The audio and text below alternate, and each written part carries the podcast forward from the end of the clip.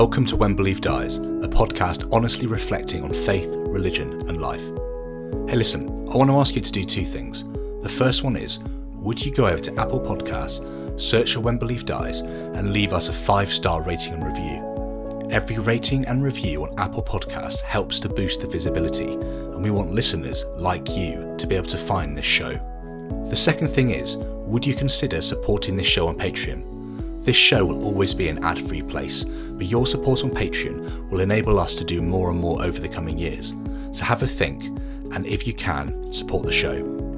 Thanks for listening, and we hope you enjoy this episode. Hello, and welcome to another episode of When Belief Dies. My name's Sam, and today I'm joined by Erin. Erin, how's it going? Good. How are you doing? Yeah, doing really well, thank you. Um, there's no Dave, sadly. He's got um, he's got a life to, to to to live, and we're recording this on a Saturday evening here in the UK. Um, but for you over in the US, um, it's um, 11. Is that right? Yes, I'm actually in Canada. Canada. Sorry, I literally said the US. I thought to myself, shit, I'm I really close. Canada. I'm really close. Yeah. Yeah. It's, But they are yeah, definitely morning. different places. So yeah. so morning over there, and how's how's it going? How how are things kind of um, feeling with the whole coronavirus situation in Canada at the moment? Um, I think we're doing okay up here. We have had a few um, spikes recently, so they have kind of put a few more mandates in place. Like we just got a mask mandate a couple of days ago. Uh, but Okay. for the most part, people are trying their best. There's not a there's not the same kind of culture war that's going on in the in the U.S. as it, uh, in Canada. It's a it's a lot little bit more cooperative. People are trying their best to to flatten that curve. Yeah, it's um, it, it's really strange how like all the different nations are responding to this thing. I think um, in in the UK we keep in, in the newspapers and the kind of Twitter and stuff. They keep looking over at Sweden, who've got a much more kind of relaxed attitude and thinking, why can't we be like them? Because we, we're coming towards the end of a of our second like UK wide lockdown now. Um, So it's been pretty crazy, really. Yeah, there's a few places in Canada that are are heading into a lockdown right now. In the, my area, we have um, we're not. We're just um, being told to like no visitors in other people's houses right now for the next two weeks because we have had a, a bit of a jump in our cases. Um, but I, I we just moved to a slightly smaller town, and our area in particular has been doing pretty awesome. Um, everybody's wearing masks. Everybody there's you know there's a lot of cooperation going on in my area. I'm really grateful for. Yeah, that's really cool, and hopefully these vaccines will will work um, in the in the near future. There's definitely a lot of uh, a, a lot of people hoping for that. So we'll Mhm. see. Anyway, anyway, let's not let's not dwell on coronavirus for too long. Um, I, I thought it'd be fantastic to get you on the show, really, just to kind of talk about your story. Um, I know you've done this quite a few times for a few different people, so just to say thank you and to start with for being willing to come on this podcast, it, it's it's really appreciated. Um, but just to kind of dive in, I guess, um, kind of just to hear where you came from, um, the sort of things that began to make you kind of question Christianity, and kind of that final straw that that almost was the the thing that made you kind of step away. Okay. Excuse me. Um, so I grew up in a small town in Canada, um, kind of in the cent- central central area, and I I started. I actually went to a couple of different churches growing up. Both my parents were Christian, but they were separated, um, and eventually my mom did get remarried, and so I actually spent my childhood going to two different churches full time, and kind of ironically, they were a Pentecostal church and a Baptist church. So completely opposite ends of the spectrum as far as the Christian denominations go. Yeah. Um, but I, I did spend more time at the Pentecostal church. So my mom and my stepdad's church is where I kind of c- called home.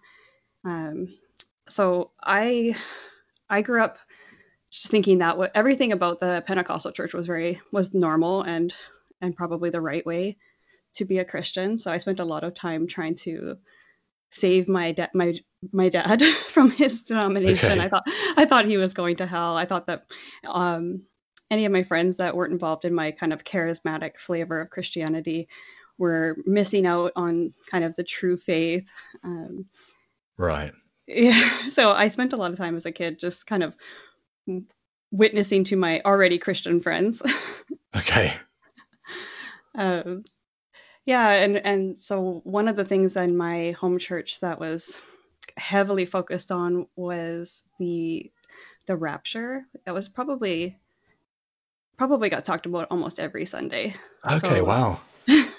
A lot of people talk about the fear of hell. I had a probably a larger fear of the rapture. When you were um when you were younger, did you ever watch the um that that TV? I think it was books originally, but I think they made it into a TV series. The um the Left Behind series. The Left Behind series was was really popular in my church. Um, okay. But even yeah. even before that, there was a, a, movie series that was made in the 70s, um, and the one film was called A Thief in the Night. Yes. Okay. Yeah. Yeah. yeah. so my my church actually watched that together as like a congregation, and I think I was about seven years old when um, they pulled the kids out of Sunday school and they said, okay, we're, we're going to have a group, um, like a whole church sit down and watch this this video together because this is the most important thing. the, That's terrifying. Yeah. So I think I was, I think I was about seven, maybe maybe eight. I started having um, really bad anxiety. I started yeah. having nightmares. I started having uh, panic attacks, and it was pretty well all centered around this idea that my parents would be raptured and then I'd be left behind. And gosh. Yeah, I've got a I've got I've got a lot of bad memories from that time.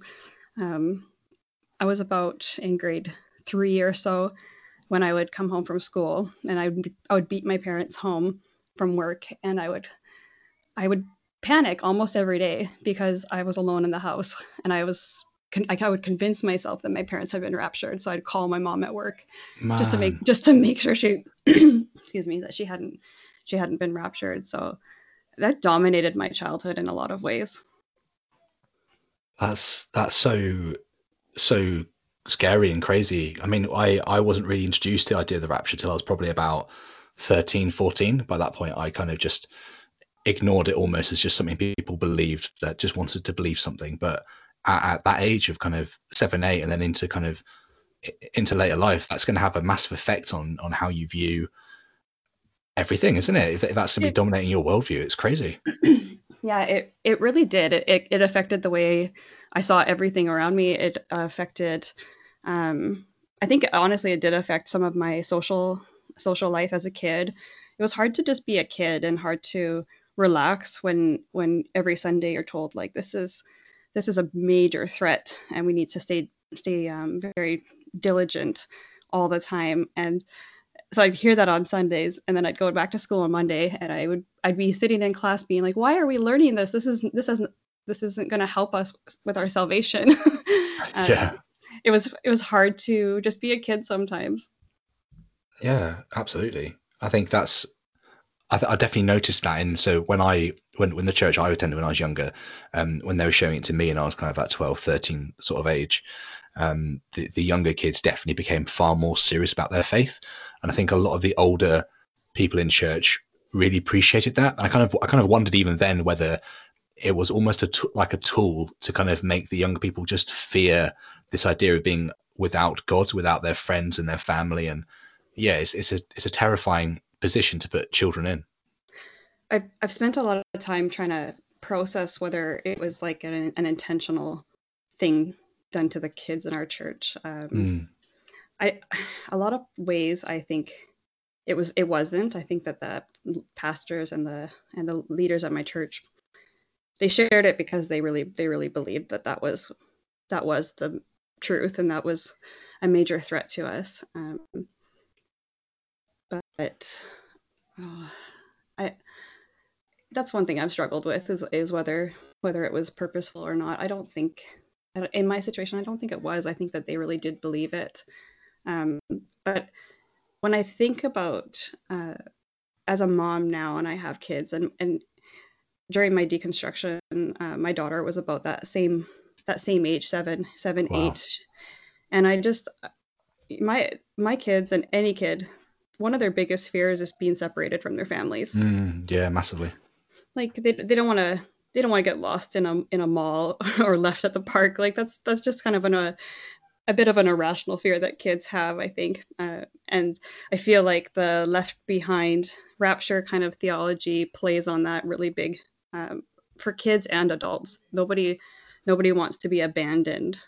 And so that that was really i think a very harmful teaching yeah Mm-hmm. Yeah, and I kind of guess if if you have people that believe that stuff and are preaching that stuff and sharing that stuff, and that's like as you mentioned, like every Sunday was was the focus of of the the the message. Like how can we, you know, be taken and kind of be be God's people. Or actually, I think I think some people even think it's the it's the non Christians that will get taken and, and only God's people remain. And then some people think it's God's people that will get taken and only the non Christians remain. So even even like within the rapture theology, there's lots of kind of contradictory ideas of of who's going and who's staying and what yeah. God's going to do, which I find really weird. But kind of I guess with that with that framework, you kind of wonder, obviously, first of all, kind of like, you know, why are they telling us this? Is it because they genuinely believe it? Where you kind of understand a little bit that they're coming from that place of, I want to protect you, make sure you know, and, and honestly tell you what's going to happen in, in, in their opinion. But also, I guess there's also that kind of idea when once you've left it, which is kind of what's what were what were the requirements for belief that these people had that they believed in such a theology?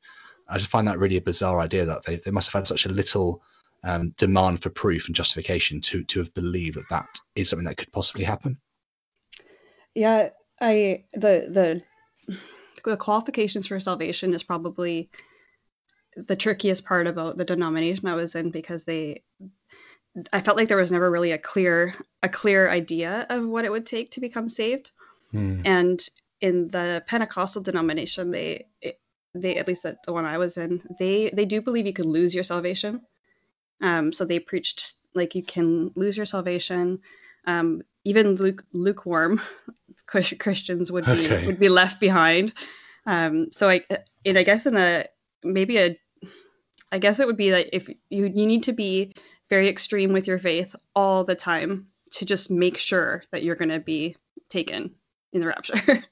and that's a that's a there's no ceiling to that. So it's like how how extreme do I need to be in order to qualify? It was very very anxiety inducing.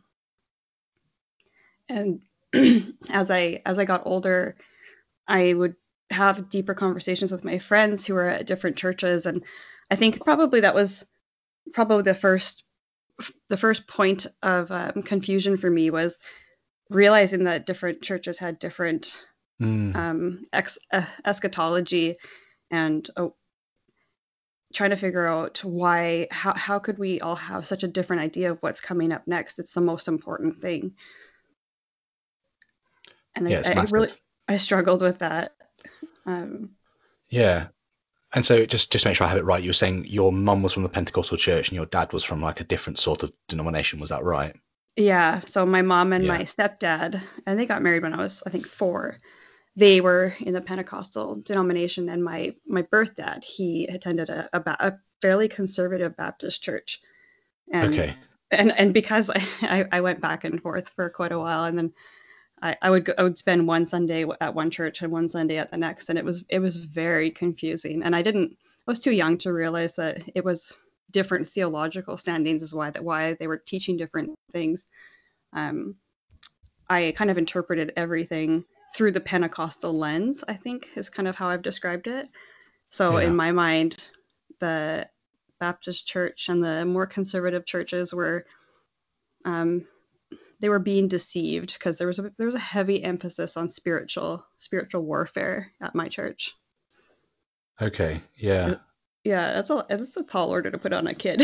yeah, definitely. Like so I um just to kind of give you a bit of an idea of the sort of kind of church that I've come from. Um so I, when I like kind of born and raised into Christianity, um, and my parents are kind of almost like Church of England or, or Anglican, so it's very um, conservative. Um, there's like a, a, a, section of the Anglican Church is like High Anglican, which is like kind of liturgy and kind of um, very kind of reflective, uh, reflective. But that's not really what they were. They were much more kind of like singing the sort of like modernish praise songs and you know like Shine Jesus Shine and um, mm-hmm. all those sorts of songs. And uh, and then kind of as time went on, I ended up moving to more and more kind of Pentecostal church, and then ended up going to a Pentecostal Bible college, uh, which oh, was really? very much like heavily focused on the fruits of the spirit and kind of gifts yeah. of the spirit and manifestations of the spirit and and all this sort of stuff. And I, I, kind of recently began chatting to my dad again actually about kind of the whole faith stuff and how I'm kind of obviously no longer believe it to be true and and he obviously still does very much believe it to be true and he one of his observations which I think's fair is that the sort of Christianity that I experienced whilst within the kind of Pentecostal circles tended more often than not to be one that was based on the things that you did outwardly rather than what was happening inwardly. And I just find that when you actually go back to the actual Bible and look at it, the Bible definitely talks far more about what's what's on the inside is what matters. Um, mm-hmm. Um, you know, the whole like whitewashed tombs and all this sort of stuff that, that Jesus talks about with the Pharisees. Um, so I, I, just I just even even find that really bizarre that, that you're kind of mentioning like you need to prove that you're that you're a real Christian so that you won't get left behind. And like even even in the Bible itself, like Jesus talks against that. Um, it's just crazy how we can convince ourselves that God's like in this sort of really weird little box that's exactly our box and it couldn't possibly be anything else. Like, it's just bizarre. Yeah, totally. That's ex- that that describes my church very much. So that you had to, like, your faith was, you know, the initial point of salvation, but you really had to be um, expressing it constantly. And yeah, the fruits of the spirit, that sort of thing. Like whatever your gifting was, you needed to be fully immersed in that gifting all the time. it's crazy. I am. Um, mm-hmm well, so I, I, did three years of Bible college. It's like a proper degree, which was like certified and stuff. And um, it was only so I, I I've never really been one to put my hands up in the in the air when I was worshiping and stuff when I was a Christian.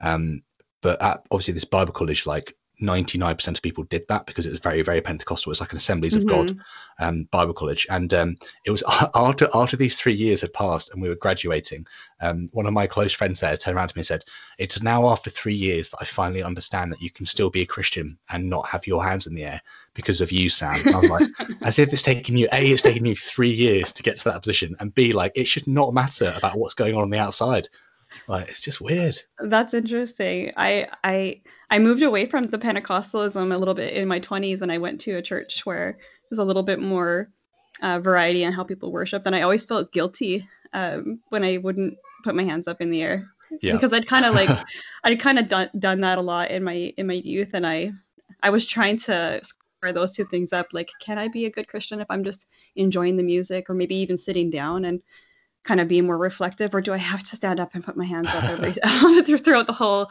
uh, 45 minute worship uh, time or whatever? It's crazy. We used to um we well I, I used to joke mainly um that there was this sort of like set way that you should worship, which is um for the for the for the whenever there's a song playing for the verse, you should put your left hand in the air, and then when it's the and then when it's the chorus, it's both hands, and then when it's the bridge or middle eight, it's almost like that sort of like prayer, reflective, palms mm-hmm. up sort of worshiping, and you go back to the kind of either one hand, two hands, or, or reflective, um, and you just see people just or, or jumping maybe or swaying backwards and forwards. Mm-hmm. Um, it's just it's, it's strange. I think I, I, I genuinely think people just work themselves up. That's a, that's actually really funny to me because I spent a lot of time analyzing analyzing as well, and and okay the hand position thing that kind of made me laugh because I used to I used to do the same thing. I used to look at how people around the room and I actually I spent a lot of time looking at how the men and how the women would hold their hands differently. So I would try to hold okay. my hand like like the youth pastor's wife or you know I was trying to look yeah. around and see what was appropriate and what was kind of expected of me by looking at the other women in the in the service. That's pretty funny. Ah, so interesting. It's and I, I, I, I, did. Do you have much experience of kind of like talking in tongues? Yes. Yeah. I, I, I did it, and I still can. yes, me too. I can still talk in tongues, yeah. which I find extremely weird. But what I've also noticed is that my tongues sounds just like the tongues of everyone else at my Bible college when I first learned to speak in tongues. Yes. Um, and it's just like and, and even at my church there's like a really weird sort of like almost like a dialect or like a way of doing tongues um, which anyone who learns tongues picks up that style of tongue talking at church. And it's just really weird that we've almost like we just mimic or copy the person next to us and do what they're doing maybe change it slightly but eventually as we get more comfortable it just becomes the same noises. I don't totally. know don't know what your thoughts are with that. Gone I've made that same observation. I've I actually sat down and wrote out my tongues, like the syllables one time, and okay. um, like just really thinking about what was going on. And I I totally made the same observation that my my tongues sounded almost identical to my mom's, and further the pe- other people in my church. So I I had spent a time I spent a year doing kind of missionary work, and for the first six months of our team, um, we traveled all across Canada doing um, services and and spending a lot of time in other charismatic churches. And I was about, I think I was 17 or 18, and I that was the first time I noticed that different churches had different dominant sounds in their tongues. Okay. and it was bizarre to me. I I, I made that observation. I just kind of put it on the shelf. Um, try not to think about it too much, but I totally get what you're saying. That's so fascinating. So I um yeah. I mean this isn't this isn't really where I thought we are going to go, but this is great. Um, I, so I did um, at, at, Bible College. We had to do a different mission trip each year. So of, of all the three years, I did a different mission trip. One was to so the first year was to Aberdeen, which is in in, in the like the, the north parts of Scotland. Um, and there was a very kind of Scottish way of talking in tongues that that, that church was doing. Um, and then my second year and third year, I went to Greece and then Portugal.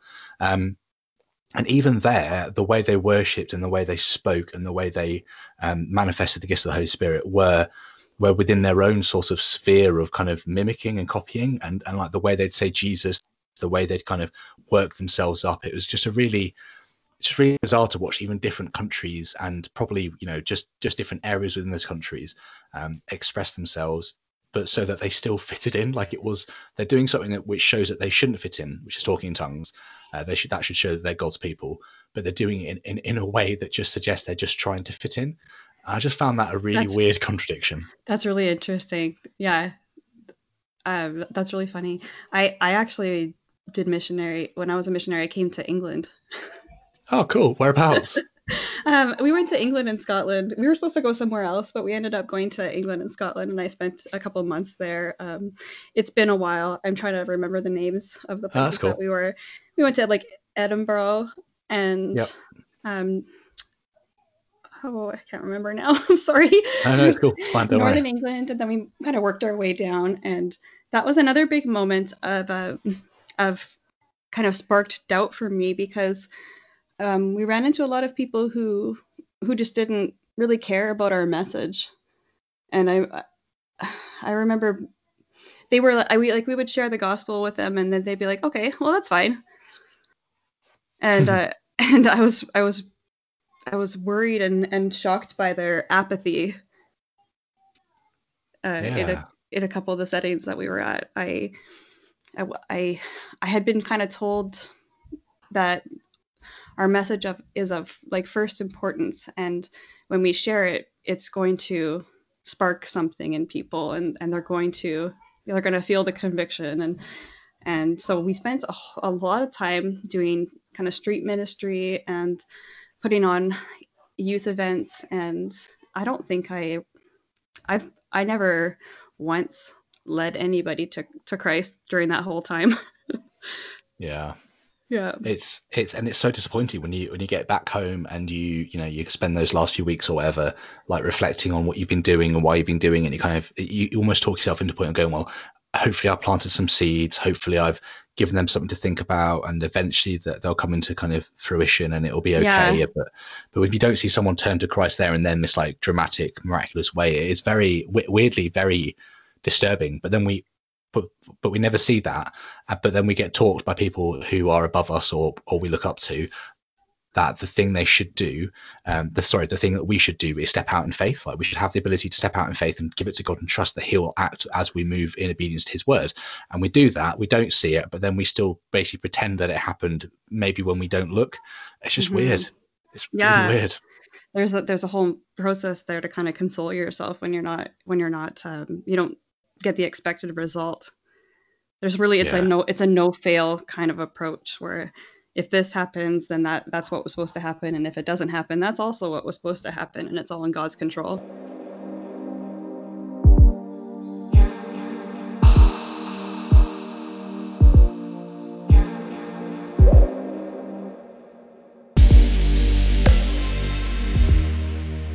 when I when I came back from my missions team and I had felt that kind of disappointment and disillusionment, I had decided that I needed I needed to go to I went to Pentecostal Bible College as well, only for a year. But that the reason why I went was because I, I had I had felt a little bit of disappointment from my time as a missionary and felt like I needed maybe a better grounding in the Bible. And uh, so I, I went to a Bible college for a year and I thought that okay. that would help resolve my, you know, some of my concerns and it only made it worse. So what uh, what sort of Bible college was that then? Um, it, it was a Pentecostal Bible college, but they, they accepted people from all different denominations. It was, in a lot of ways, it was kind of a non-denominational, but it was funded by the Pentecostal Assemblies of Canada.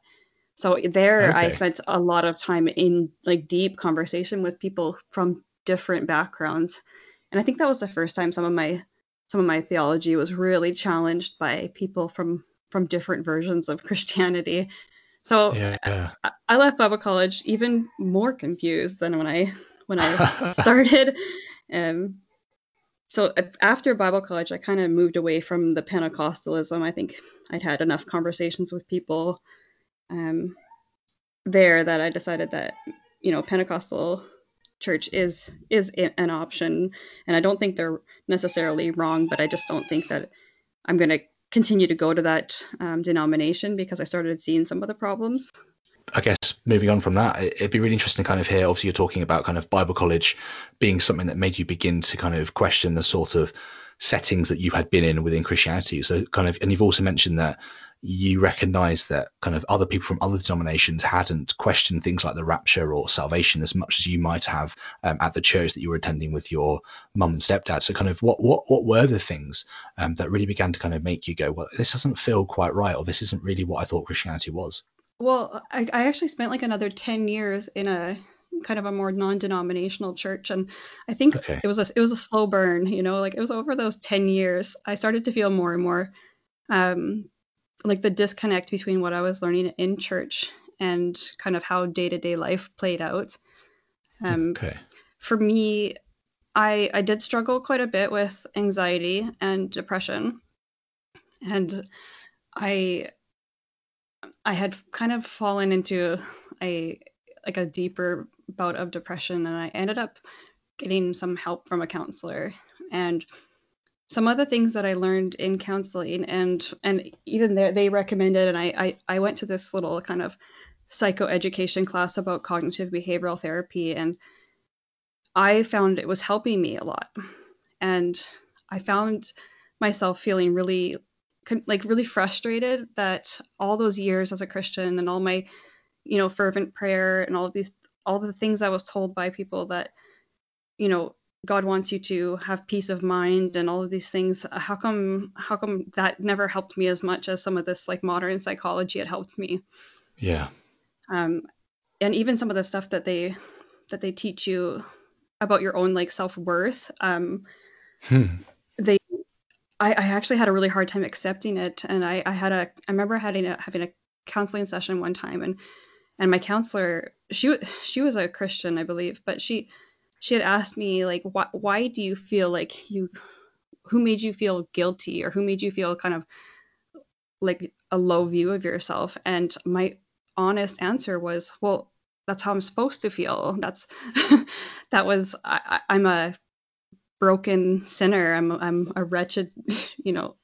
Yeah.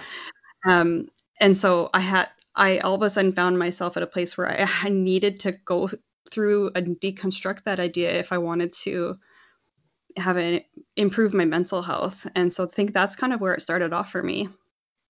Wow.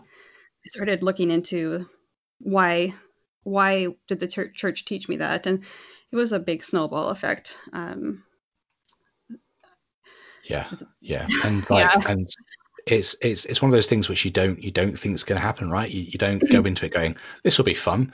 It just kind of starts to happen, and you're like, oh shit, this is really painful. Yeah, um, definitely. I I totally wasn't expecting it. I so I had I had figured out some of my anxiety was connected to rapture, the rapture and rapture anxiety. Okay. So I started. I remember I started. My very first thing that I looked up was um, like how come not everybody believes in the rapture? Because it's causing me a lot of stress. Even though I w- had moved away from that denomination that preached it it was always in the back of my mind.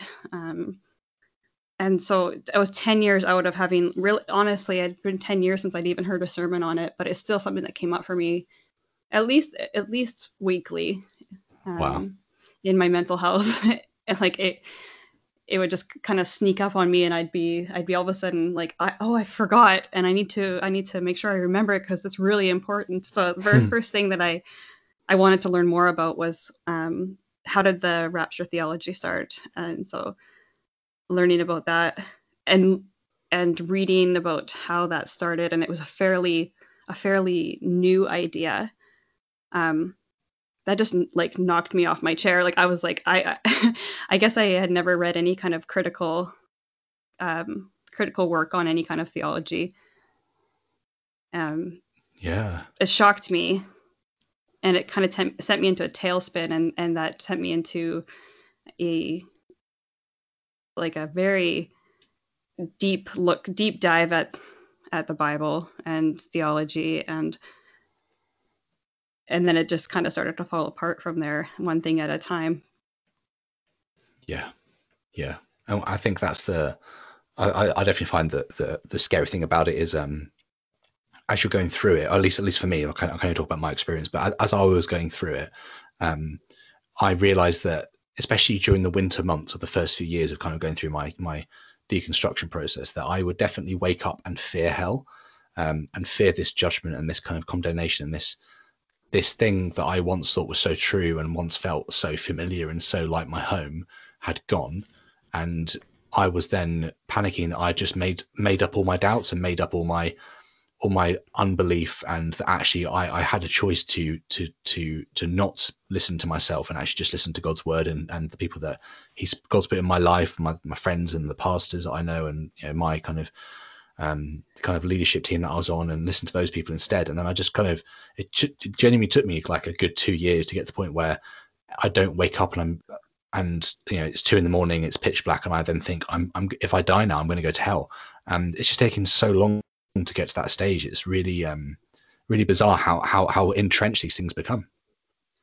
Yeah, I find I find that interesting that you say that it, like it bothers you the most kind of at night and in the morning because I feel like that shows the true kind of conditioning that you go through that it's it's seeped into your subconscious almost um, and then in your waking hours you can kind of you can kind of go back and kind of reason with yourself and be and you know um it dissipates. Like i that i, I kind of had the same experience um where when i was coming waking up in the morning or at nighttime i would have nightmares but then during the day i felt like i was okay. Yeah. Mm-hmm it's weird that isn't it? Like as, as soon as there's there's sun in the sky or at least it's there's you know it's it might be a cloudy rainy day but you can see outside you can get outside you can do stuff like your mental health picks up and you you you're okay. Um i guess kind of picking on this like this mental health thread. So just just so you know i've i've definitely I, I, mean I, I, have depression. Um, i've been through it even before my my my, my deconstruction stage or period or stuff whatever you want to call it. Like 10 years ago i've been suffering with mental health for a very long mm-hmm. time and and i think because I've been suffering with it for so long, I found ways to cope in those dark early mornings when I was fearing hell or fearing the worst and, and wondering, especially, and, and you've got children, so you, might be able to, to kind of, um, to kind of reflect on this as well. But um, it, it's, it's the thought that if you're wrong in your doubts and you're falling away from God, that means that how you interact with your children and, how, and what you teach them, what you give them as their moral kind of values won't be on a God based morality because you don't believe in God. So if you're wrong, that means they're going to hell and or they're not going to be raptured or whatever kind of terminology you want to use. And that is like a, a destroying feeling. Like it just gets into your soul and just eats away at you. It's ridiculous. Yeah, definitely. That's probably the, one of my biggest criticisms I get from people who know I'm a mom. They're like, you know, aren't you aren't you worried about your kids? oh gosh. Of course, of course I am, but I, am at a point where I've I've I've I've deconstructed the idea that I think I'm I'm trying to protect my kids at this point. Like I I don't want them to fall into the same um yeah cycles of of confusion and fear and anxiety, depression. Like in my mind, there's a, there's a pretty clear link there for me with being taught those things and how it affected my mental health as I grew up. So my kids are still they still have influence. Um, like my my parents are still Christian, and um, there's a lot of it around us all the time, and we we try to have pretty open conversations, especially my daughter who's like eight. Yeah. Um, we have like pretty pretty candid candid conversations about it, and um, but yeah, it's it's your your concern for your children is really always at the forefront of your mind as a parent. Yeah, I don't think it ever goes away. I know my my my mum and dad still tell me very much they're worried about me, and I'm what I think I'm 30, almost 32. Um, I keep forgetting how old I am, which is a sign of how old I am. It's um, it all blends stupid. together later. it really does. Like it really does.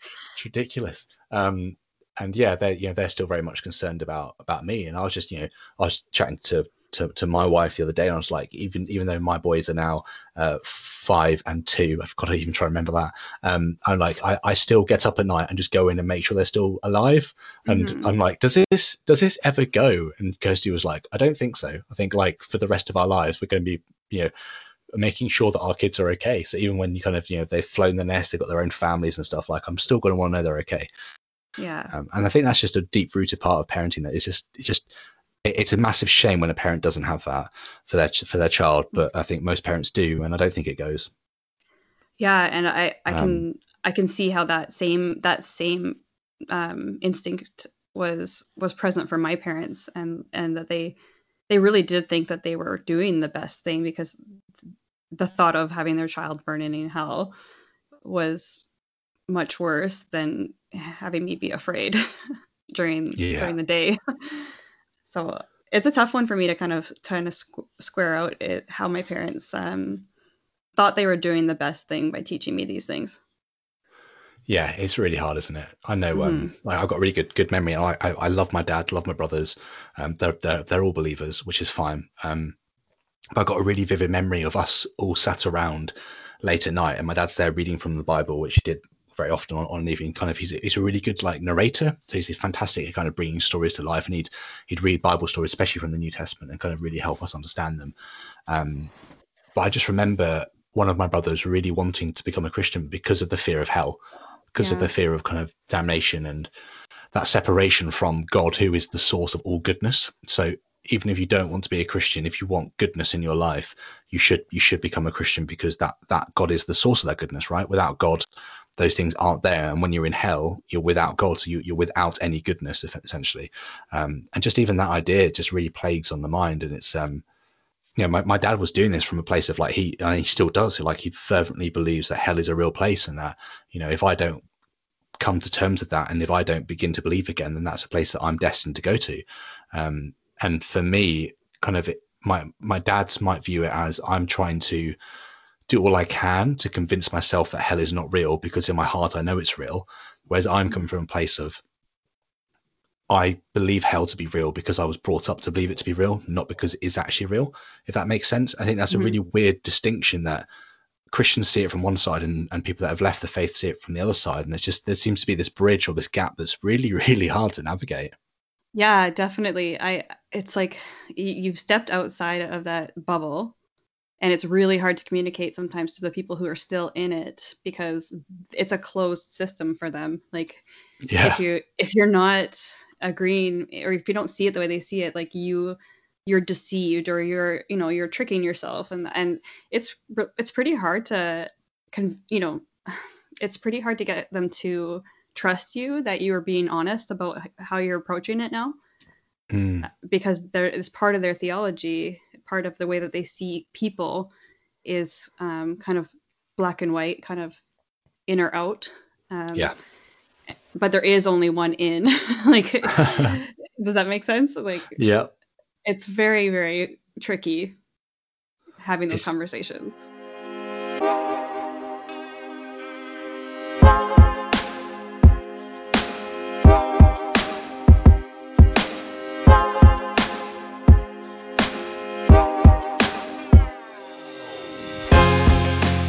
It's it's it's it's it's near impossible. So I um I I'm I'm a big fan of Bart Ehrman, who's an who's an atheist mm-hmm. um the, theologian. I'm, I'm I'm sure you've heard of him. Um, and you know, I'm chatting to my dad. My dad's kind of talking about talking to me about hell, and I was saying, um, you know, look. so my, my dad's like a, a basically like a pastor. He's he, he knows loads of stuff. He's done like Bible college and all that sort of stuff. So he's not like a just an everyday um, kind of Christian. He really he does loads of reading. He's like a big John MacArthur fan. He's like you know, very conservative evangelical um, figure, um, and he's an absolutely great guy, and his heart's in the right place. But I was kind of saying to him, like, I, I kind of think Jesus was talking about annihilation, mm. or at least this idea of God's coming soon, and therefore how we interpret hell in the New Testament potentially is wrong, and it isn't actually hell. It's this sort of kind of like this this casting out and this kind of ending of people who don't kind of fit into the kingdom of God. Um, and this was like a, an interesting concept to him, and he was like, okay, I can kind of see what you're saying, but I don't agree with it. I was like, that's absolutely fine. And I kind of explained that you know Bart Ehrman kind of has this great book on on heaven and hell, which has really helped me to overcome mm-hmm. some of my fears of heaven and hell, and, and kind of understand where they've come from, and like Dante's Inferno and all this sort of stuff, kind of help us understand this imagery that we've created, and we kind of tell our kids um, about hell.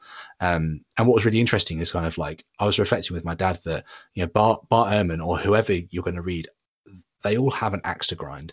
Um, and you know, for, for my dad viewing Bart Ehrman, my dad would say, or any kind of Christian would say that, and especially someone like N.T. Wright potentially would say, um, you know, Bart Ehrman, his his axe that he's grinding is trying to cast seeds of doubt within potentially religious people's minds so that they would begin to question the things that they believe to be as gospel.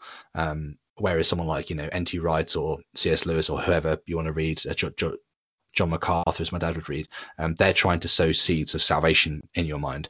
Um, and it's just kind of being able to kind of st- even take a step back behind that and go, everybody has something they're trying to say, but some people are trying to say it because they want to honestly reflect on the texts and the way they've come about and other people want to want to talk about it because they have an agenda which is that god is real and you should believe in him and if you don't believe in him you're going to burn for all time.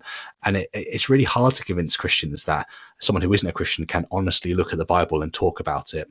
Um, so yeah i mean it's just it just seems like a really difficult bridge to cross and that's just a long spiel i'm aware it doesn't really go anywhere no i I I love Bart Ehrman. I I read a lot of his books um, last year when I was when I was going through this, and I just I read his recent book on heaven and hell, um, and I I subscribed yeah. to his blog. I subscribed to his blog, and I I just find it all very fascinating. And he was a big a big part of my deconstruction of um of my faith, and in particularly just piquing my interest in early Christianity um, and even just the history the history going on there. And now I, I can I love it and I still read it. I find it very fascinating. Um, seeing the context in which Christi- Christianity came about, um, seeing the other cultural cult- cultural influences, um, and looking back even at, in, at Judaism, like that was a probably the biggest part for me. Even before his book came out, I I started listening to rabbis and trying to understand what was the Jewish view of the afterlife and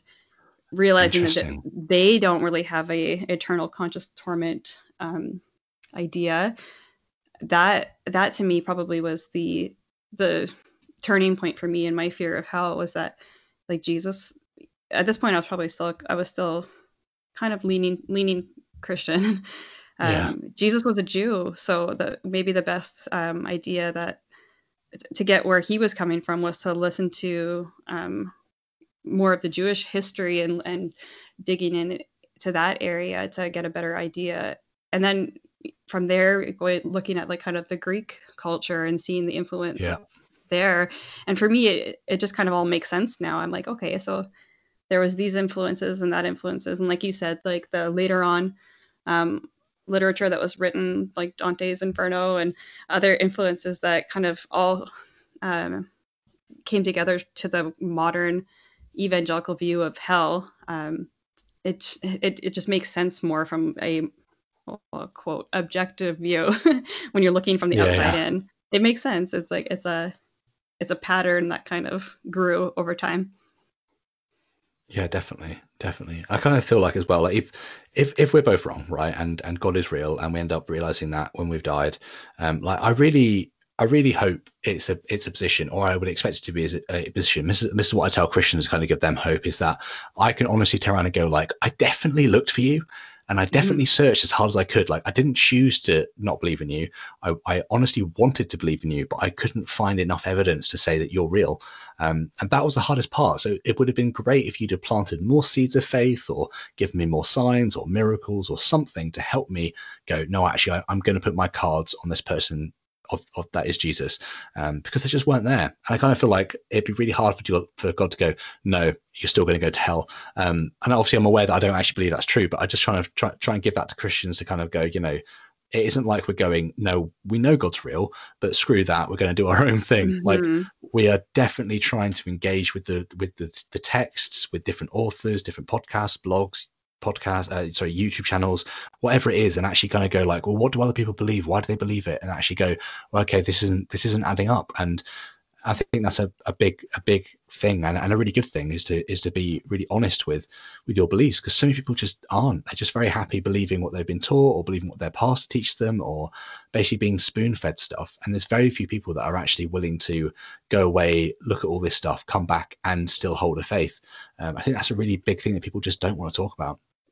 Yeah, I, I, I totally agree. I I've been asked that before too. Like if if it if it was true afterwards, like well what you know what will you what will happen or whatever. And I I just I have the same kind of feeling. I'm like I know myself and I know that I have gone about this in the most honest way I can and that if I would have a lot of questions very similar to you. Like mm. I I looked very very hard for you. Um and it yeah, it wasn't it how come I would have a question more like how come I wasn't convinced? Like I that I trust myself a little more now to know that I have been honest and that I'm trying to continue to be honest. Um, and and yeah, I am still looking at. I, I read a lot of stuff from different different people, and I'm trying to like take all this, this different information and trying to be like a little less emotional about it. I guess is a mm. is part of part of it to weigh it out and see see how it feels, and also think try to think about it a little bit more before I I don't know the yeah. internal honesty. It's hard when people try to tell you that you don't have that and it, it is kind of a form of gaslighting. Yeah it is. I, I love that term yeah. gaslighting. Um, yeah. it's great. I'm hearing it a lot on podcasts right now which is which is fine. I just, it's really interesting how things take trends. Um i'm talking about kind of that that that emotional and intellectual honesty so i've i've been reading or rereading for i don't know the 11th time probably now in my life, but um, especially since I've deconverted, I've been rereading Narnia. Um, and every episode I talk about C.S. Lewis. This is my this is my C.S. Lewis plug. Um, so I've been rereading Narnia. I'm now on. I've just finished book five, which is Voyage of the Dawn Treader. There's two more books to go, um, and I, have I've literally found myself crying at every single book. I'm I'm not really a crier, um, so even like when my grandma died and stuff, I didn't really cry that much. And you know, I've had close friends that have died and things, and, and not really cried. But I find myself like really emotional that kind of Aslan and this sort of figure that kind of arrives and does these amazing feats and stuff. Um, and especially in, in Voyage of the Dawn Treader, there's this bit at the very end where he kind of says, um, well, like Lucy and Edmund. I, I don't. Are, are, you familiar with Narnia, by the way? I'm not really, actually. I I, I have never read them. Okay, that's fine. I'm going to tell you this bit, and I'm going to okay. explain why I found it really powerful. Anyway, because I love C.S. Lewis. Um, so, so there's this bit at the very end of Voyage of the Dawn Treader, which is the fifth book, um, which and, and, they're definitely worth reading. They're they're really really good. Um, and basically, um, there's this character called Aslan who's meant to be Jesus within the Narnian world, and um, these these two people that have gone to Narnia called Lucy and Edmund are saying, um, you know, are we ever going to come back here? Because they're they're they're just young kids. And Aslan, who is this Jesus figure, turns around and says, no, you're now too old. Um, but in your world, I'm known by a different name, and you've come to know me here, so that by knowing me here, you might know me better there. Um, and it's like a really powerful, like, oh my goodness, that's so that's so moving. And I can remember reading it back, especially when I was a Christian, going like, "This is absolutely beautiful that we're we're seeing Jesus in this figure of Aslan throughout these books in, in Narnia, so that we might know him better in in, in this world that we're that we're living in now." Um, so anyway, I finished finished Voyage of the Dawn Treader, and I was really really upset and emotional. Um, and then the next thing I listened to was a podcast by a guy called Dan Carlin, who does this podcast called Hardcore History. Now you might not know what that is. Do, do you know what Hardcore History is? The podcast? No, I haven't, but it sounds like something I would love and, and yeah, so so so Dan Carlin, Hardcore History, is is genuinely the best history podcast in the world. Um, he is he's it's been going for a, a good decade now. Um, he's very knowledgeable, talks to experts. Anyway, it's, it's absolutely fantastic. Anyway, he did this podcast um, looking at a specific ship that sunk um, during World War II in the Pacific Ocean. So the Japanese uh, managed to uh, send a torpedo, killed loads of people on the ship. Quite a few people got off the ship, like a good 80 people were basically just floating in the sea. The Japanese ship saw them, just kind of carried on past and left them there. Um, and and and so th- th- so I literally finished Voyage of the Dawn Treader, and I started listening to this this really hardcore hardcore history podcast, as the name would suggest, um, which is definitely worth a listen. And anyway, basically, most of these people ended up dying because this this big group of sharks ended up coming around them and for the next like 14 days just basically slowly picked off person by person by person and I was just reflecting, like listening to this, going like, imagine if you were one of the people in the water, knowing that you're going to die, just waiting, unable to get out of the water, unable to swim away because if you swim away, you'd get picked off. Like having to kind of clump together with all these other men in the water after you've been away from your family for you know hundreds of days at war in this perilous condition, slowly being killed, and a few of them were rescued at the very very end, um, but most of them died, and it's just like this absolutely horrific situation. Um, which is kind of known as kind of human evil or, or whatever you want to call it. And I was just like, it's it's it's it's it's a really weird mix of natural evil and human evil brought together. Like it was humans' fault that these humans were in the water, but nature mm. itself, i.e., sharks, were eating these people alive. And I was just like, we don't see this loving character of Aslan in the actual world. Like we really want him to be real. We really want this amazing God figure who cares about us, knows us, loves us, calls us by name, wants to have this interactive, loving relationship with us. We really want him to be true. But then when we look at the hard, cold realities of life and death, as this podcast definitely highlighted, and I was just like, he's just not there. And it just blew my mind. I was just like, I really want him to be real. And I've been like weeping and really upset and really emotional. And then you look at you look at the world and it just feels cold and bleak and hard, and you just don't see him. Mm. Yeah. Anyway, that was a massive spiel. Sorry. No, I love it. Um, that I I I I hear this a, a little bit like it's different with different people. This con- the different concepts of God. Um, so mm. I feel like I had a different concept uh, of God growing up like the idea of the loving the loving father and like the the the nurturer the comforter um, I really think that my view of God was a little bit more of a authoritarian. Um, the judgment of like the and the righteousness and the purity, like that mm. was kind of my my concept of God. So when people talked about talks talk about a loving, a loving, all loving, all good figure, um, some parts of that just doesn't it doesn't make sense to me because I was taught uh, a kind of a different version of God. So a lot of people ask like why like how how did I deconstruct all the way out of Christianity um, instead of moving yeah. to a more of a progressive type of Christianity? And my only answer was that it just it doesn't make any sense to me because I I see the like kind of what you're saying like I see the disconnect in the real world um, and I see I I, I know the passages that I would pick out to say like these passages are very harsh uh, in the Old Test or the Hebrew Bible and the New Testament. There's there's so much um, that I would look at and say that like that's that is not my how I would characterize a, a loving figure. Um, and so I, I just I don't I can't get there. I've I've tried. I've I've made friends with a lot of people who are more progressive Christian and and they have this concept of God that to me just seems I, I just I, I don't get it. I I've tried. um but I just it depends I think on on your concept that you were you're raised with and I think some people can successfully change their concept of God. Mm. And and I just wasn't one of those people. because I see I do see the real world real world disconnect and I've experienced some of my own my own suffering physically and like I have a I have a chronic illness which has kind of had some pretty negative effects on my life throughout my teenage years and my 20s and 30s and I've had some life threatening situations and surgeries and and I, I I honestly I couldn't I couldn't really see that comforting loving God in those situations. It was very it seemed very human what I was going through very mm very naturalistic, I guess if you if you look at the world in that way, um, it would make sense yeah. that there's that there's um, mutations in genes and uh, that I just got the short stick, I guess, on that one.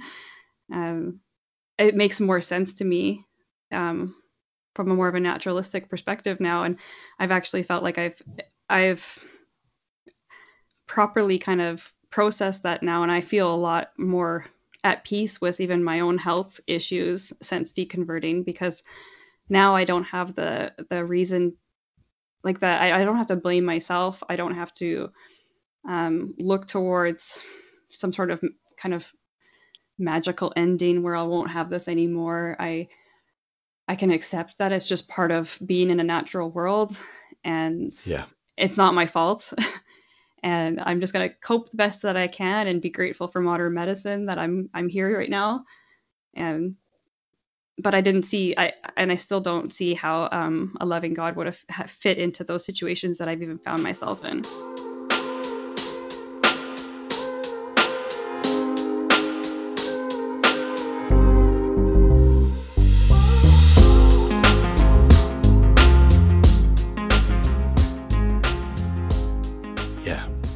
That's really powerful.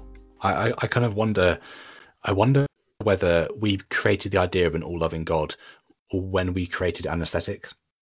Um, mm. and the reason I say that is because if you if you think about like if you think about the Greco-Roman time when Jesus was around, like mm-hmm. he was mm-hmm. literally crucified. I I I I'm one of the people that believe that Jesus was an actual person that was around at that time that did actually die on the cross. I think uh, as far as we can tell, the Gospels are accurate to that point. I think when you begin to claim supernatural events, that's a, that's a different story. Um, but anyway, there were definitely people that were crucified at that time, right? And that was like a really horrific thing to go through. And then even kind of up until kind of like anesthetics became a real thing where you know sailors would be able to have their legs amputated without having anesthetics mm-hmm. um, that that would have been horrific right imagine being a person that you know worked in a butcher shop realized that you had to come along and you know become a doctor basically on this weird like napoleon field hospital mm-hmm. saw this guy's leg off and it's just it's just horrific but these days obviously it's completely different and i kind of feel like we we now have created a version of Christianity which fits God into the 21st century and pretty Western view that that life should be for us all the time. Yeah. Um, which is yeah, kind of totally. weird. No, I, I, I totally get what you're saying. Like, um, yeah, I yeah, the concept that I grew up with was, you know, God cares about your holiness, not your happiness, not your necessarily your well-being, and He cares about your your righteousness and your sanctification. And um, I think it's kind of obvious when you start reading through the different, you know, even just the different theologians, and it, it, it does shift with the culture, how people are viewing God. Mm. Um, and it, it's pretty constant. It seems that it, it's it's a sh- it's a moving target, um, and different people see it differently. Yeah, potentially. I, might be completely yeah. wrong, but no, if, I, not, I'm gonna I'm gonna claim that. no, I, I kind of I get the I get the idea that you're that you're working with here is just that what's going on in our in our world does does impact how people are viewing their idea of um of a deity or a god. Mm. And yeah, it. I, oh, I sorry, carry on. Well, just like I, I look back on it, so similar kind of idea. Like I had, you know, when you start doing those um ancestor things and you start looking at your family, your origins, yeah. and I actually found out a few years ago that my great great grandmother um, she had migrated to Canada or migrated, immigrated to Canada, and that she had died at 32 from what was described as a condition just like what I have. Um, wow. And it is a genetic disorder. And I something about that was was really hard for me to hear that to know that, you know, just a hundred a hundred or so years ago that my ancestor died from what I have. And now and now all of a sudden we have this medicine and now I'm able to I'm have a fairly normal life now. And that just seems so unfair. and so sad. Mm. And I I kind of wonder how I often think about her and wonder how she processed things because she she was and she came from a, a, religious family. She raised my my grandfather who was religious and yeah, it's just really interesting how things change. Yeah, I, I can totally see both sides. I can, I can see Christians saying and listening to this and saying, you know, they understood that life wasn't all about today and right now, and that when you died, that was when life really began. Um, mm. And I can also see people today, like probably you and me, going like, we definitely needed religion to get through. Like, mm-hmm. it would have been very bleak and very difficult to not believe in something after this life because you were losing babies, especially 100 years ago. Like if you, if you had eight mm-hmm. kids, six might make it till they were teenagers, and maybe one till they were an adult. Like it was just horrific. Um, and like you know, you read accounts of people trying to produce a male heir, for instance, um, within some sort of like historical king or like or like like dynasty line, where they're trying to get a boy to become the next king. Like it's just it's brutal. Um, you know, we'd look at Edward the um, Edward the Eighth. I think it was the eighth. I mean, anyway, he definitely had a lot of wives. Um, the guy that had six wives, King Edward. Mm-hmm. Um, and it's just this like brutal brutal system where they're just trying to have a boy and these these women are having girls or they're having miscarriages or they're dying whilst giving birth and it's just this horrificness and you, you can definitely see why why religion would be needed but then again the christian would go well no they they they actually understood life more than we do today because we're so lucky um but you see but i like i see both sides and that's what i was trying to get yeah. at with, the, with that Bart Ehrman stuff like I don't think someone like Bart is just trying to make people doubt. I think he actually sees both sides and he's trying to give an honest account with that in mind. Um, whereas Christians will just deny that outright. Yeah, I can see both sides. I, I can see both sides too, and I, I I'm not. I can see how how crucial it was to have some hope for um, an afterlife or a, you know justice or whatever else that was was part of the different uh, faith traditions. Like, how would they have coped without some of the you know luxuries of of our day now, medicines and our life extension is so much more now. Um, or most of our children yeah. seem to be okay. Yeah. yeah, and and and if they're not, we'll know about it before they're born more often than not, especially in the yeah. West. Like we'll be able to have those scans and know, and then actually, okay, things aren't okay. Well, we can begin to have those conversations about what the right the right course of action is. Which, you know, even 20 years ago would have been extremely difficult. Mm-hmm. It's it's, uh, it's weird the, how it the changes. Ab- the absolute the pace that we're going at now um, is fascinating, and to think of where we'll be in another by the time my like our kids are are our age, like what kind of world are they going to be in? And I wonder yeah. the I wonder what the concept of God will be in 30 years from now. It's going to be different, right? This, this yeah. podcast will be very out of date, that's for sure.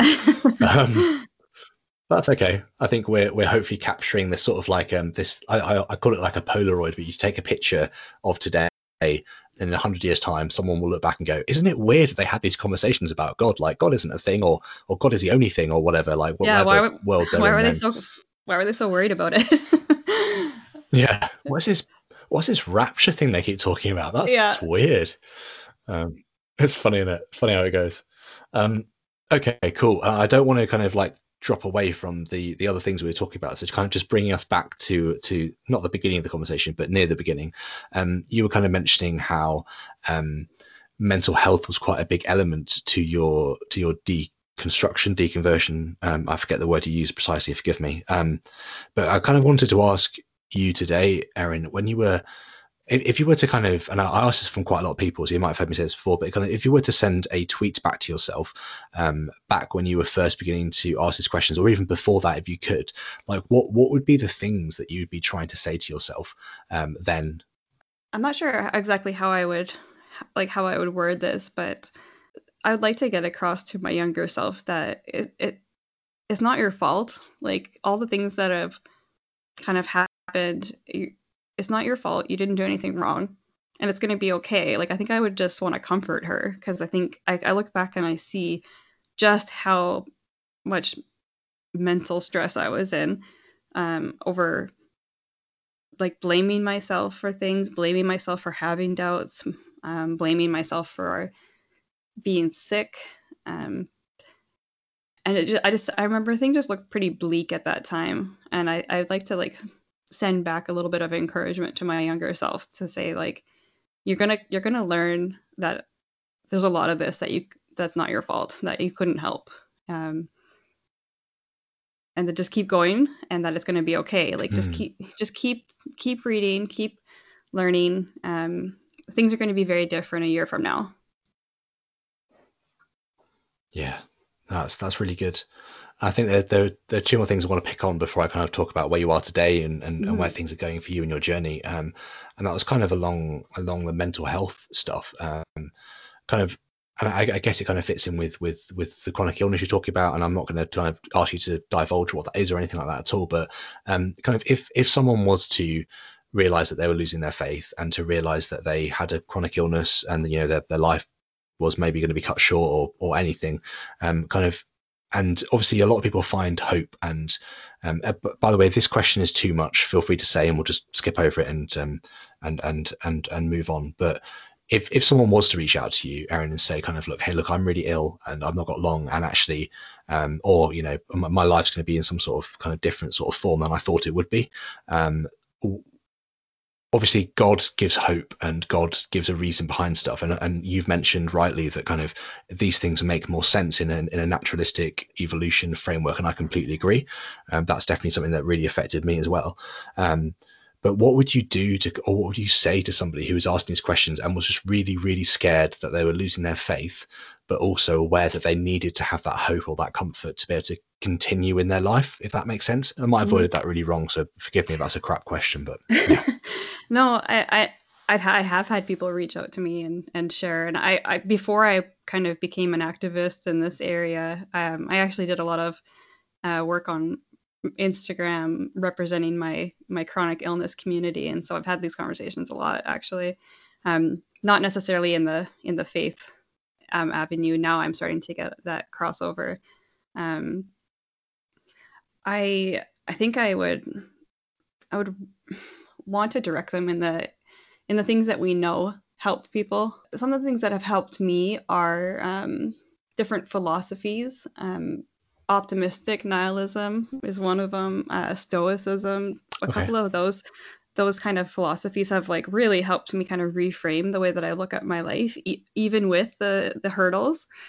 And I personally have found more peace having a more mindful life than to be pinning kind of my hopes on something in the after in the afterlife. Um, regardless of whether it exists, it exists or not, I think that people live better lives um, and feel better about their situations, whatever it is, when they have kind of learned to be more mindful of the current the current moment and to take opportunities that they have in their day to day. I've mm. I've read a lot of really good books that have been really inspiring with that. Um, so I would often point them to some of these other philosophies that seem to be um, more life giving, if you will, like the nice, yeah, current for current joy and finding current like peace even in in tough dire situations. Um, there's a couple of really great speakers out there. Um, dave warnock is one that i've often pointed people to. Um, he has a terminal illness and he's he's not a believer and he spends a lot of time um, speaking on that and how he's he's choosing to have his final final days here um, just there's there's lots of other ways to have a good life, even if it's not perfect um, here and now. Yeah, yeah. Yes, that's really well said. Yeah, Dave Dave Warnock. I, I've spoken to him actually. I, it was before I started the podcast, but he's um, mm. Yeah, he was a he was a pastor, wasn't he? And then decided to not yeah. decided he he realised he didn't believe anymore, and that's um, he's living with is it is it MS he's got? Um, ALS. Uh, yeah. Yeah. Yeah, ALS, he's a great you, guy. Yeah. We've we've um done a um, a live stream together and he's he's just he inspires me even i don't have a, a terminal mm. illness but he's inspired me to kind of live my best might live my best life um, even though I, I do have some challenges yeah i think this is this, this is this is the big thing people don't think about this is really dark or very deep so like sorry i wasn't planning for this episode no, to, okay. to talk about this stuff so much um i appreciate that um so like this is a big thing like i think the the reality is we've all got a finite amount of time. This is something that Sam Harris picks up on a bit in his. So I, am a, I'm a big fan of his his app Waking Up, which is like mm-hmm. a like a meditation, mindfulness, kind of being present in this moment sort of app, and it's really helped me, um, especially kind of working through these early morning problems. I'd get up and I'd, I'd listen yeah. to a um to like a meditation basically. I've I've read um, his Waking Up book. It's really good. Yeah, it is. It, he's he's a really really interesting guy. I think some of the things he says on on his morality stuff is is not where I'd go, but most of the time he's pretty bang on with this sort of stuff. And um, yeah, with his mental health um, stuff, and he's he's great. Yeah. yeah. He's fantastic. Yeah, yeah. I think I, I, try and keep them both very separate. He's like atheist, um, sort of like mantra, and his kind of like helping people with mental health through mindfulness. I think I try and keep them separate, and I think he does as well, which which I appreciate. Um, but anyway, on on one of these episodes is um, basically him talking about how all we really have is right now. Like there, there will be a last time, and he used the example of kind of going skiing. Like he he took his skis off like 12 years ago, and he didn't think as he was taking them off that would be the last time he'd do that thing. But there'll be a last time that you can pick up your kid. There'll be a last time that you can, you know, go to the supermarket, or that you'll be in a certain house or that you'll see somebody. And it's just this weird concept that um, and and this thing that we never think about that, that there will be a last time to whatever it is. Like we we love to live in this consistent narrative of my life is the same every single day and it's just not. And i think i found it really helpful to begin to grasp this idea that every day is different every interaction is different and nothing is nothing is the same as as as it was. Um, even though it might feel the same, like even if my kids might kind of greet me in the morning the same way they did yesterday, it will be different. Um, and not that that means that we should mourn yesterday, but it, it should be that we should enjoy today um, and this moment right now. And actually, if we can live in the right now more often than not, we can make the most of it. Um, and something he said, which I found really helpful, this this idea that um, the only things that you're going to regret are the moments that you weren't as present as you could be.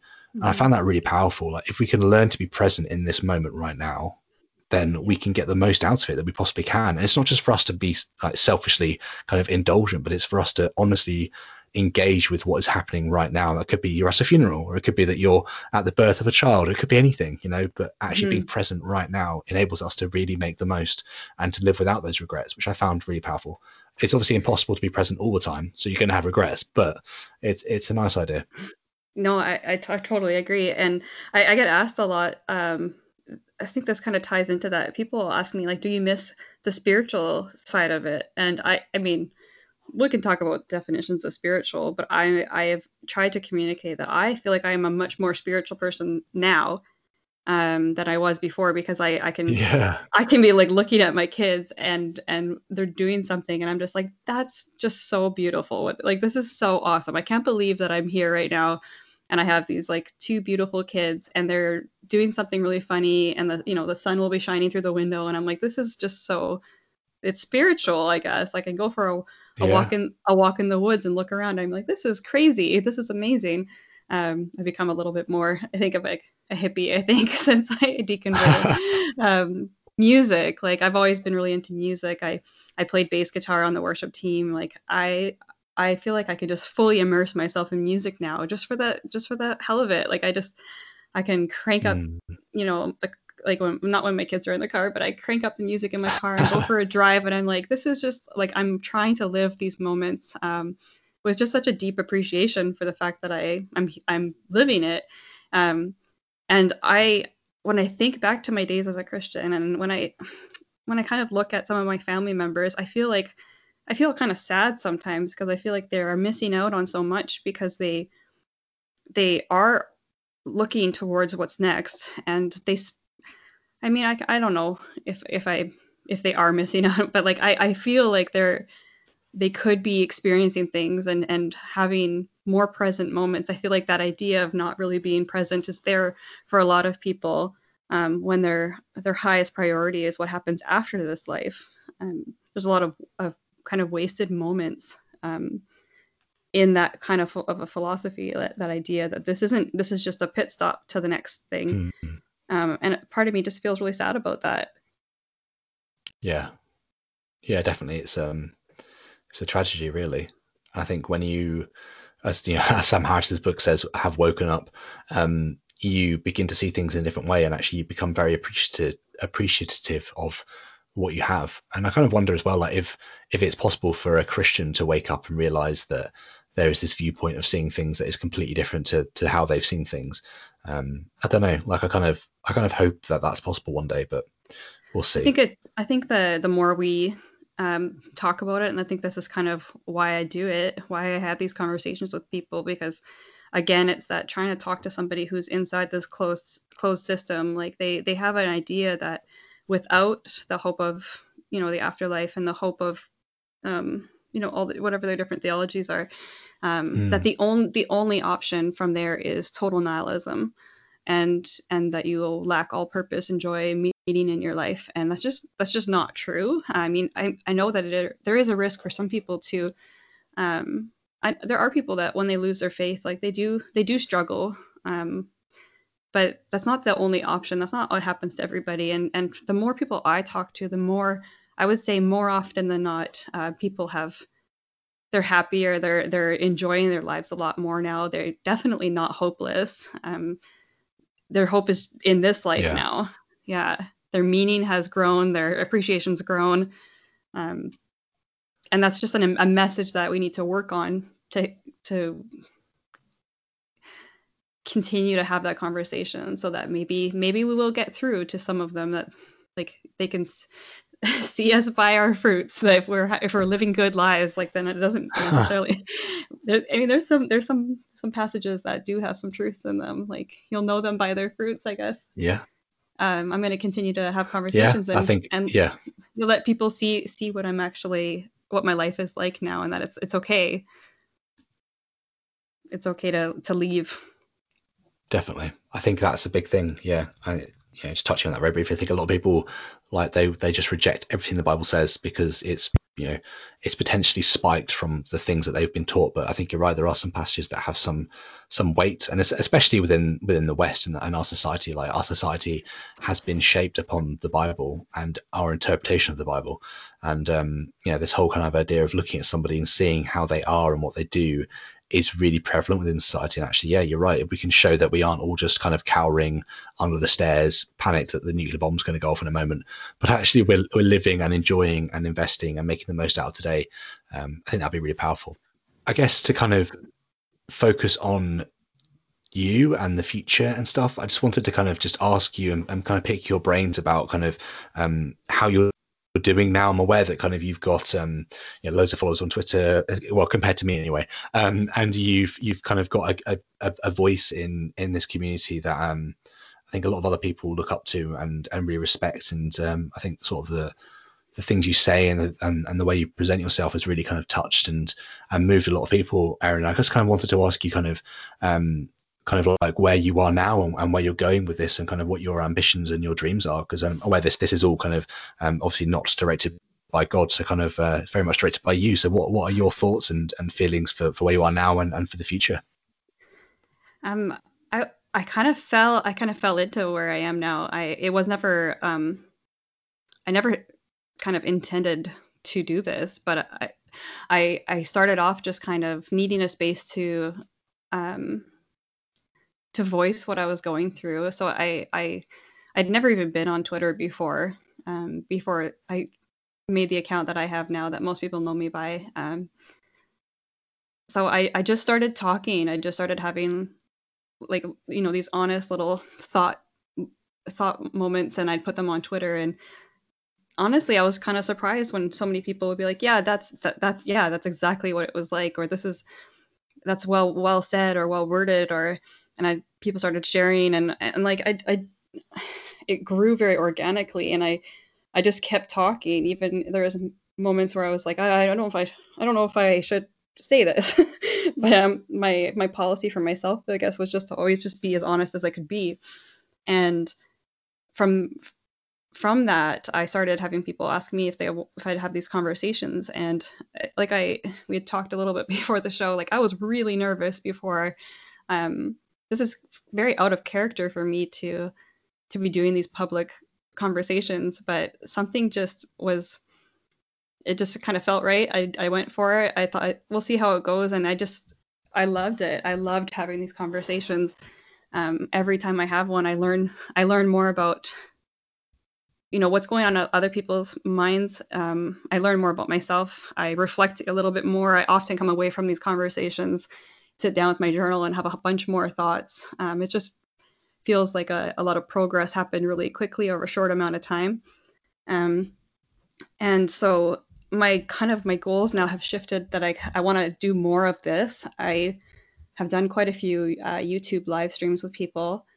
I've been asked if I'm going to start a, a channel or a podcast or something like that. I think I am headed in that direction. And my goal is just to continue to have conversations I think that one of the things missing right now is some of maybe a more female voices in the deconstruction community, deconversion community. It doesn't really matter, I guess, to me how how you say that.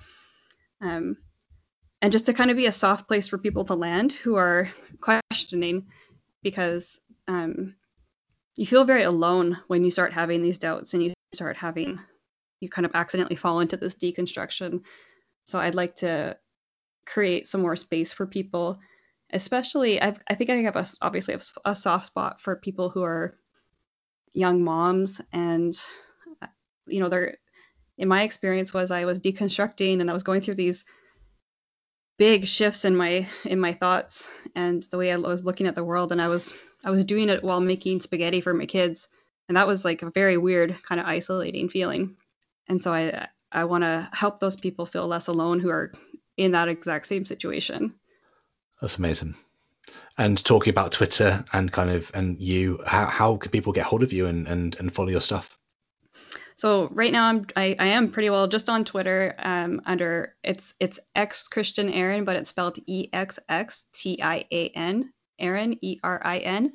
Um, and if you use that same that same handle, if you put it into to YouTube, you'll find quite a few different shows and and uh, episodes I've been on. I I met with Seth Andrews in the spring, and I've been on Truth Wanted with uh, Dan, and just done I've done quite a few conversations now, and each one's just a little bit different, and I I'm gonna keep doing them as well. So that's where you can find me for now. Possibly one day I will start a YouTube channel, and it'll probably be under the same the same name, but I'm just not quite sure when that would be. no, that's cool. These things are always good to kind of plan out and work through, and um, and yeah, do when you're ready. I think that's a big thing. A lot of people sometimes jump into things before they're ready, but yeah, I'm sure you'll know when the time is right, and uh, yeah, do it. Definitely do it. Thank you. Yeah, thank you so much. Well, there we go, and I hope you enjoyed that episode. This is just to say that you can find links to us on social media, Patreon, or the blog directly below. We would absolutely love to hear from you, as your comments and suggestions help to drive this podcast forwards. So please reach out, and until next time, this is Sam signing off for When Belief Dies.